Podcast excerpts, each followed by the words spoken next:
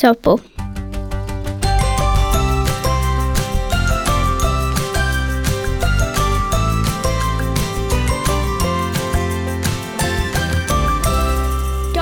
Body. Kellon soitua välitunnin päätteeksi naulakoilla kävi hetken kova kuhina, joka loppui yhtä nopeasti kuin oli alkanutkin. Suurin osa oppilaista oli jo pujehtanut luokkiinsa, kun Suvi vielä selvitteli kengän nauhojaan. Hän säpsähti nähdessään Miran ja Neijan lähestyvän. Tytöt pysähtyivät Suvin eteen. Neija nielaisi ja sanoi sitten hiljaa. Kiitos Suvi, kun kerroit meille pojamapäivästä. Niinpä, kiitos, Mirakin sanoi jatkoi. Me ollaan oltu tosi epäreiluja sua kohtaan. En tiedä, miksi me toimittiin niin ikävästi ja jätettiin sut ulkopuolelle. Kai me luultiin, että se on jotenkin coolia. Annatko meille anteeksi? Suvi oli yllättynyt anteeksi pyynnöstä, mutta sai kuitenkin lopulta sanotuksi. Saatte anteeksi tietysti. Opettaja oli juuri tullut opettajan huoneesta.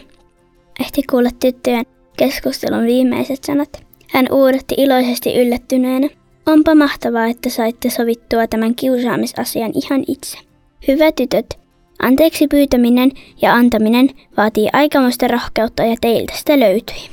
Opettaja näytti tytölle peukkua kannustukseksi ja jatkoi sitten. Puhuin eilen teidän kaikkien vanhempien kanssa ja olikin juuri tulossa pyytämään teitä selvittämään asiaa, mutta tepä ehdettekin ensin. Tyttöjä alkoi hymyilyttää. Huojennut olo tuntui mahtavalta.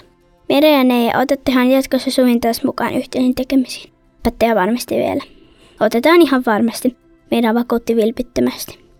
Hieman simmalta tilannetta seuranneet Saki Ruut hymyilivät ja iskivät nyrkkinsä yhteen tilanteen selviämisen kunniaksi. Luokassa Mira ja Neija kääntyivät Suvin pulpetin ympärille. Kaikki kolme rupattelivat iloisesti viikon loppusuunnitelmista. Sakerot hymyilivät omien pulpettiensa äärellä. Heidänkin olonsa tuntui kummasti keventyneen, kun asiat olivat luokassa taas kohdellaan, eikä ketään jätetty ulkopuolelle. Opettaja pyysi hiljaisuutta, kertoi sitten, että nyt puhuttaisiin kultaisista säännöistä. Kultainen sääntö on Jeesuksen opetus raamatusta. Kaikki minkä tahdotte ihmisen tekemän teille, tehkää te heille, opettaja kertoi.